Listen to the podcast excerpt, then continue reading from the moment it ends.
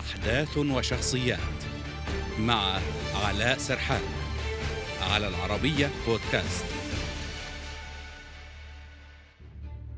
من أكبر المنظمات الدولية تأسست لمواجهة الاتحاد السوفيتي إبان الحرب الباردة التي اشتدت بين المعسكر الغربي والشرقي في أوروبا.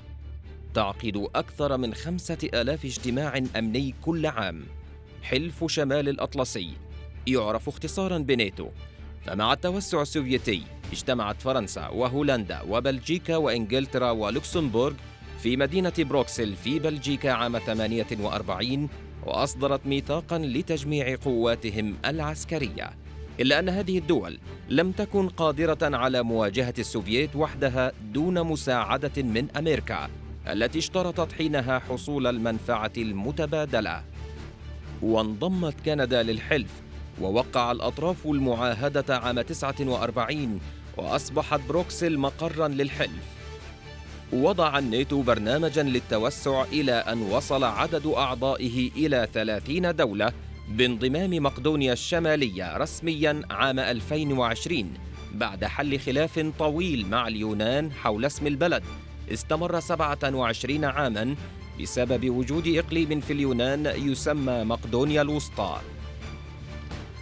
كما رفضت روسيا هذه الخطوة ورأت أن حلف الناتو يقوض الأمن في المنطقة بضمه دولا من البلقان ويتوسع على حدودها.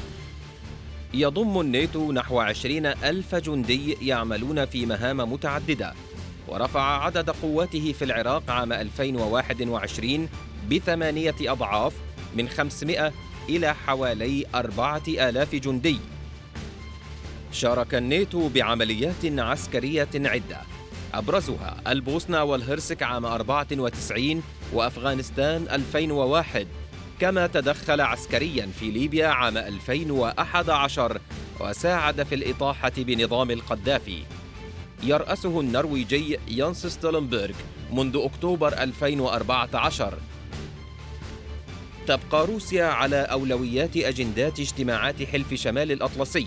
باعتبارها ظلا للاتحاد السوفيتي السابق. وبالرغم من ذلك ظهر التحدي الصيني في تقرير لعام 2020 والذي أشار إلى أن الصين ستخطف الأضواء بالتأكيد كخطر صاعد.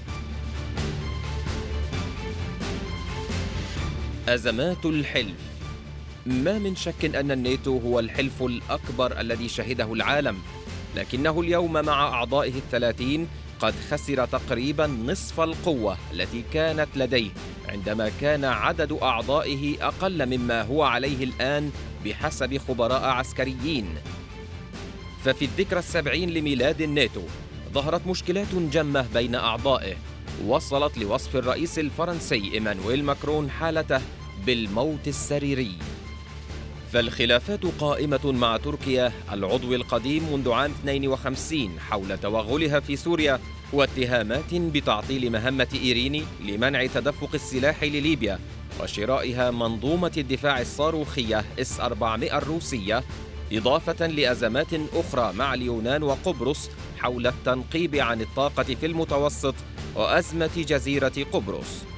ويبقى الإنفاق العسكري قضية آثارت أكبر قدر من الانقسام وظهرت جليا في انتقادات الرئيس الأمريكي السابق ترامب ومطالبته الحلفاء بمضاعفة الإنفاق العسكري سنويا بأكثر من 2% من الناتج المحلي الإجمالي.